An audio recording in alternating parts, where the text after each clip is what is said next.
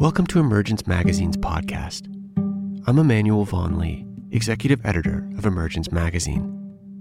Each week, we feature a new interview, narrated essay, or story exploring the threads connecting ecology, culture, and spirituality.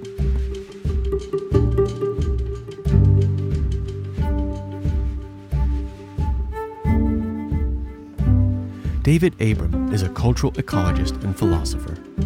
He is the author of Becoming Animal, an Earthly Cosmology, and The Spell of the Sensuous Perception and Language in a More Than Human World. As we face the paradoxes and ambiguities enmeshed with the COVID 19 pandemic, David finds beauty in the midst of shuddering terror.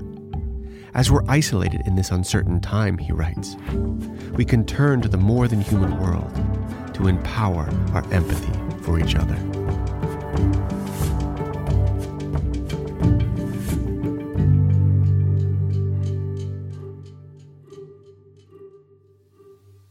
Right now, the earthly community of life, the more than human collective, is getting a chance to catch its breath without the weight of our incessant industry upon its chest.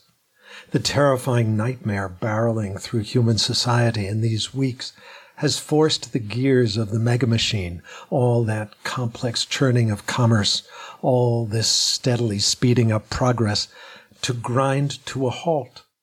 And so, as you've likely noticed, the land itself is stirring and starting to stretch its limbs, long forgotten sensory organs beginning to sip the air and sample the water, grasses and needles drinking in sky without the intermediating sting of a chemical haze. The reports of abundant fish returning to the effluent clogged canals of Venice may not be true. Mostly, it seems, the usual murkiness of those canals is clearing due to the circumstance that ceaseless boat traffic is not churning up those waterways. And so it's become possible for the first time in ages to glimpse schools of fish who've always been there, swimming through the suddenly pellucid waters.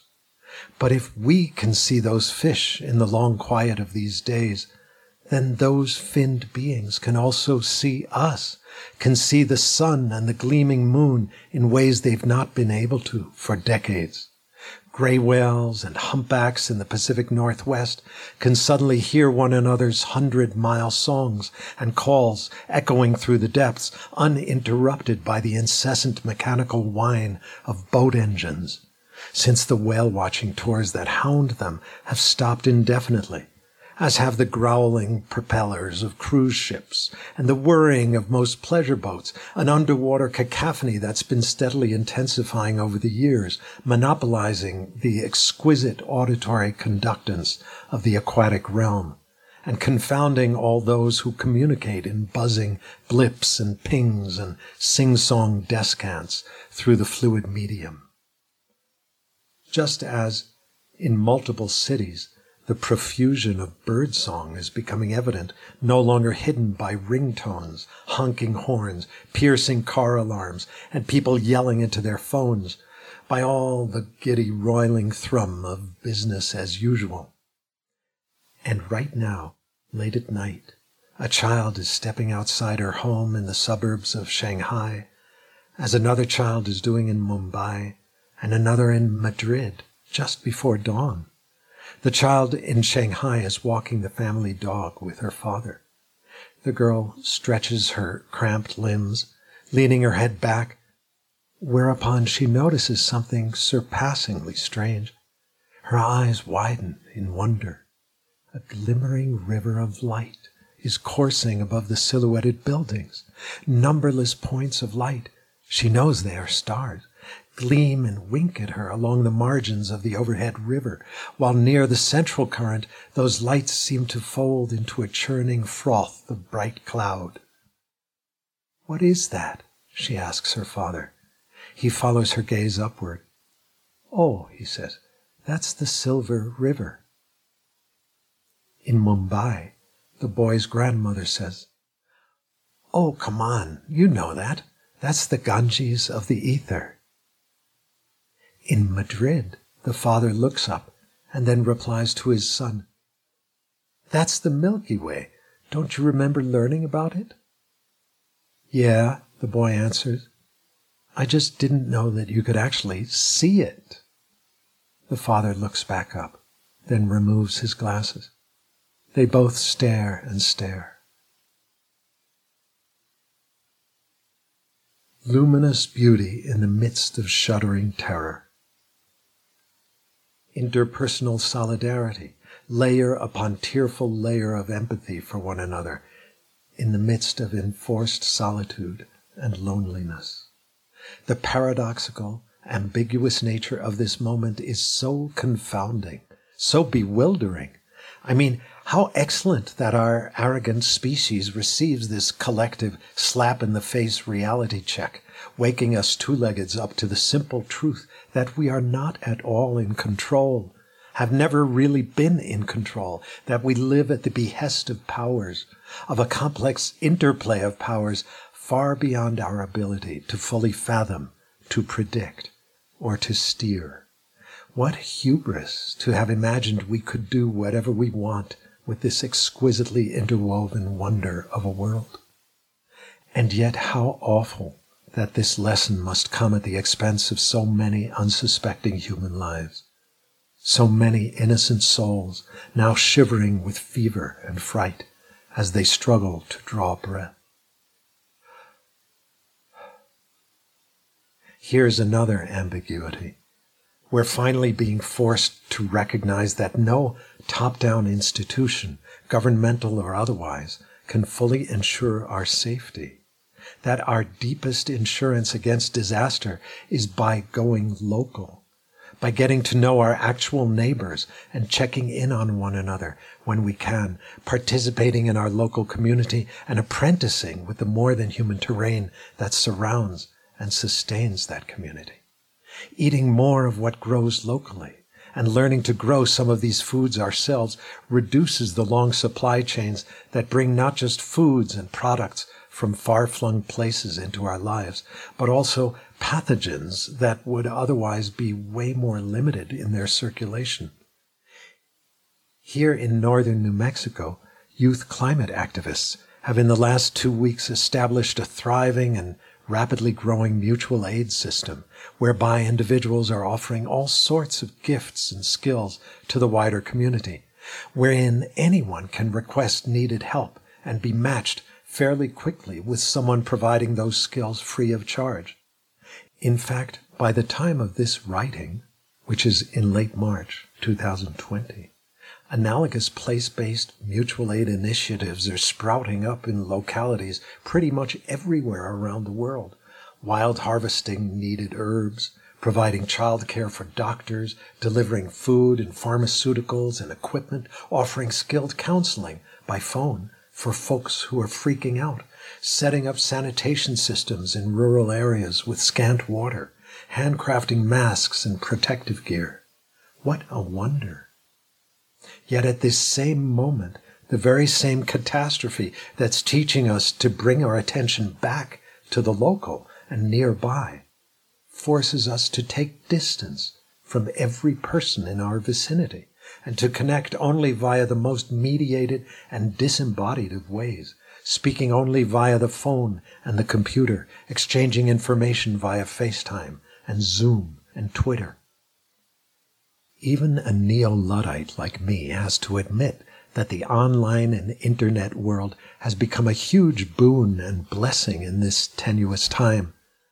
And of course, even before the pandemic, the digital sphere was enabling crucial and unexpected alliances to spark up and proliferate under the radar, empowering vital mobilizations to crystallize long before top-down powers could catch sight of and try to quash them.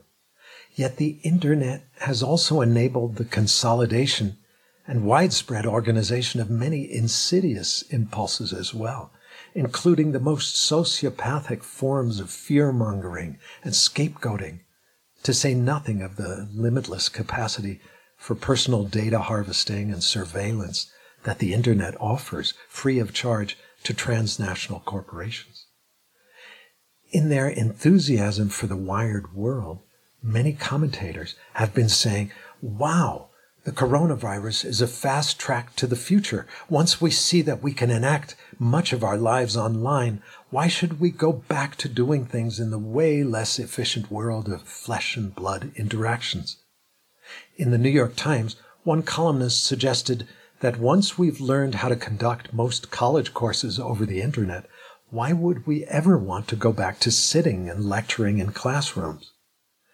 Meanwhile, my son in 10th grade is jumping out of his skin with boredom at the doldrum dullness of screen imprisoned classes, and my daughter, abruptly forced home from her blissful freshman year at college, is despairing at the drab inanity of college seminars without the delicious bustle of seeing, hearing, and especially feeling her classmates as they reflectively tussle with one another and with the professor while puzzling out problems together.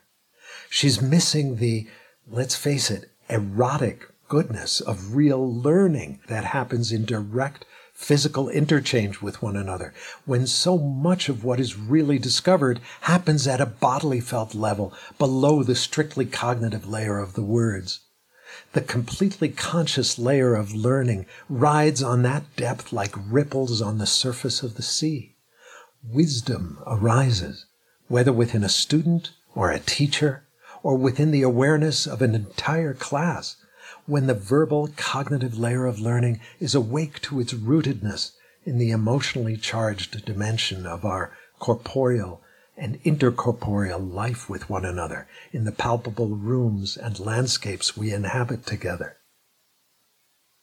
So, while I trust that there's a lot we'll be learning from the strangeness of these days in enforced isolation from each other, I sure hope that we'll not be drawing upon this time to swivel huge swaths of our public and private life permanently into the virtual sphere, away from the necessarily fraught and vulnerable world of fleshly encounter, in the thick of the sensuous, which, I hasten to add, is the only world that we share with the other animals, the plants and the blustering winds.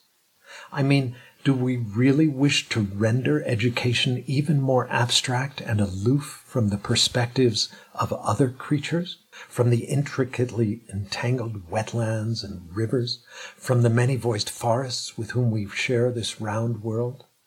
Do we really need to render ourselves still more oblivious to the reality of other non human lives? If so, then by all means let's all pile online and look to conduct more and more of our lives in virtual spaces.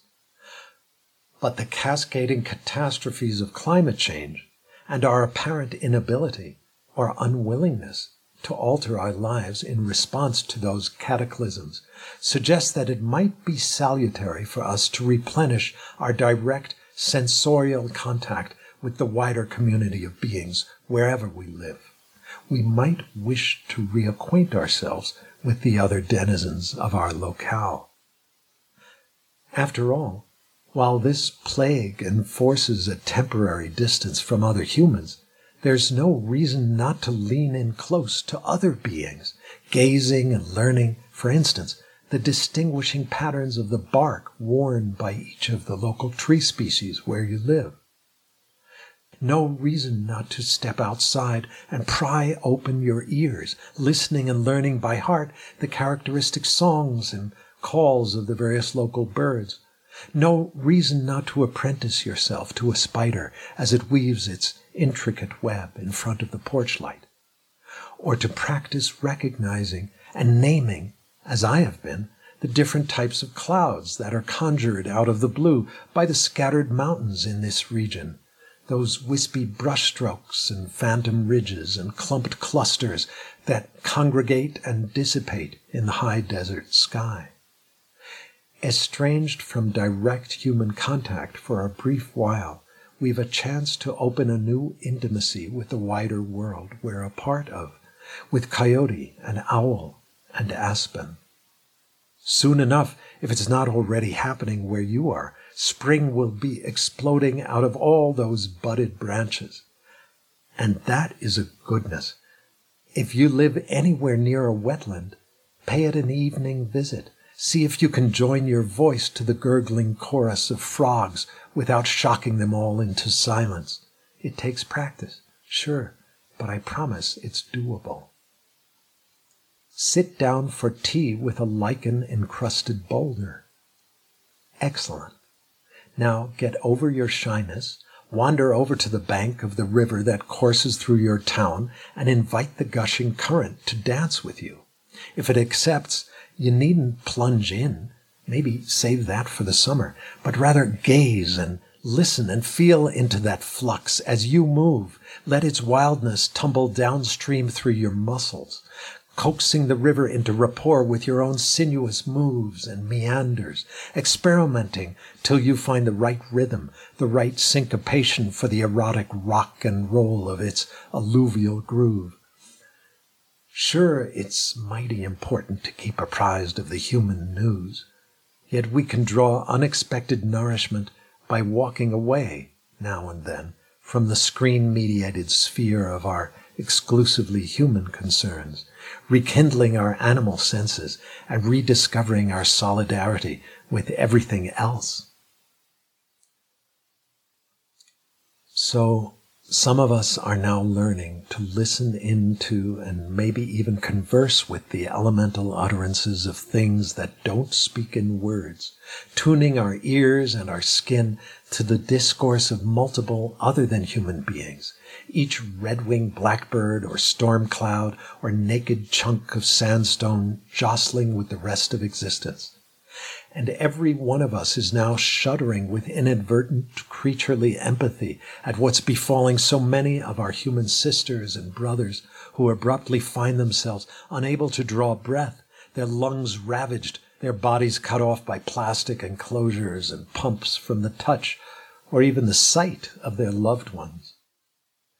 We breathe for each other. We feel each other's feelings shuddering through us. We can't help but do so. Yet is this because we're all human? Because we share a basic commonality of body and mind? Because our species has its own autonomy and autonomous integrity, such that all of humankind is a single collective body that flexes and reverberates in each one of us? Such is our common assumption. But actually, no, I don't think so. If we consider the extent and far flung span of our collective human flesh, if we consider the actual spatial shape of this hopelessly spread out thing we call humankind, we will notice, I think, that its shape is that of a sphere because it is the vast and spherical earth that gives us our actual shape and coherence as a species. And if we ponder the activity of any individual human at this very moment, we'll notice that he or she or they are breathing or struggling to breathe, each of us drinking this unseen elixir that's granted to us ceaselessly by the innumerable rooted, leafing, needled, stemmed, trunked, or algal beings that are also breathing in our vicinity. We have no autonomy, no integrity as a species separate from the other species of this world, no collective existence as a creature apart from the animate earth we can understand ourselves and feel what it is to be human only through our interaction and engagement with the other non-human beings with whom our lives are so thoroughly entangled. And yeah, of course we can and indeed do feel a deep solidarity with one another and with the rest of our kind. Yet we cannot stretch that bodily empathy out to all of our single species except by way of the more than human earth. We cannot extend our senses to the whole of humankind without the sensitive and sentient earth getting us there. It is this vast and sensitive sphere, glimmering with sensations, that grants us that ability to feel and resonate with one another, to ache when another aches whether it be a small girl hospitalized in Iran or a young elephant whose mom was killed by poachers, whether an old man struggling to breathe in China or an aging walrus snagged and tangled in a fishing net. Our real collective flesh is not that of humankind as an autonomous abstraction, but is the living body of this biosphere, breathing. That's us. Still, there's the rising tide of human happenings reaching us through the media, much of it sad beyond reckoning. One massive matter that this virus is abruptly making visible for those who couldn't or wouldn't see it before is the dumbfounding injustice, the outrageous cold heartedness of the way our societies are currently structured, such that some folks seem always able to avail themselves of protection from the devastation of illness, having ready access to tests and fine doctors and all the necessary machinic support, while crowds of others are tossed aside or treated grotesquely, like the undocumented immigrants currently crammed into overcrowded detention centers here in the U.S. How can we keep the virus from running rampant in such spaces?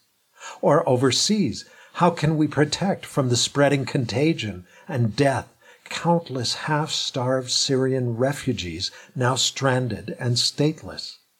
Or the laid off workers in India now trying to make their way back to their rural villages in overstuffed buses or on foot through a gauntlet of regulations and club wielding police?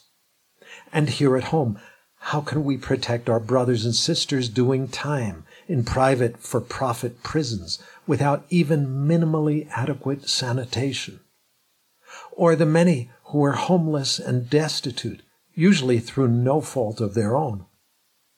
Healthcare, as both Sanders and Warren proclaimed over and over, ain't a privilege, it's a basic human right.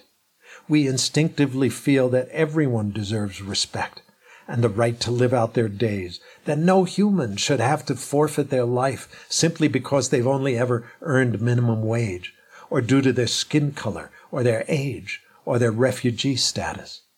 But as this pandemic swells and breaks like a colossal tsunami across the land, it strips away all the flimsy facades, exposing all the god awful structural violence of this winner take all society, leaving most of us feeling astonished and ashamed that we could have allowed such hideous disparities to grow and grow without struggling steadily to rectify them. I reckon we'll no longer be able to easily hide or paper over much of this structural violence after the virus has had its way with us. At least I pray that we won't we will have to change. In ever so many ways, we'll have to change. Dear Gaia, let us please not go back to fucking normal. But what shape, what mode will the changes take? Will we simply go back to the rickety Rube Goldberg contraption of Obamacare and just extend it to cover a few more people? Might we begin to notice that a person's health depends on having a range of real relationships, on face to face community, on reciprocity with a robust and flourishing ecology? Or will we strive now to make our lives ever more antiseptic, engaging not only our social interactions, but more and more of our education online, so we'll not have to risk contamination through physical contact? so we'll not have to tangle with the always unpredictable muck of the real? Will we all be so desperate to have everything go back to normal that we'll rev and rev and ramp back up our overly addicted fossil fueled economy, injecting gobs of crude oil back into our veins like strung out junkies, throwing the mega machine into overdrive? and in this way consign our own and every other remaining species, those we've not already crowded and kicked over the brink of extinction, to the irreversible hell of runaway climate change? Or will we recognize the coronavirus as a fierce but relatively gentle harbinger of something way more calamitous, a teacher kindly sent to slap us awake to our actual circumstance? much that influences the future shape of our societies will ride on how we emerge from this crisis, assuming that we do emerge. Much that influences the future shape of our societies will ride on how we emerge from this crisis, assuming we do emerge, how we transition out of the strangely suspended dreamscape in which we suddenly find ourselves adrift. Governments and their administrative agencies will play their roles as best they can, each trying to claw or engineer its way back into the daylit realm. But the textures and tastes that eventually come to predominate the rhythms of community in our bioregion, the generosity and convivial ethos of the larger body politic, or the robotic and bureaucratic rigidity of that body politic, will to a large extent be determined by the choices each of us makes in this cocoon like shape shifting moment. The future will be sculpted, that is, by the elemental friendships and alliances that we choose to sustain us, by our full bodied capacity for earthly compassion and dark wonder, by our ability to listen, attentive and at ease, within the forest of our unknowing.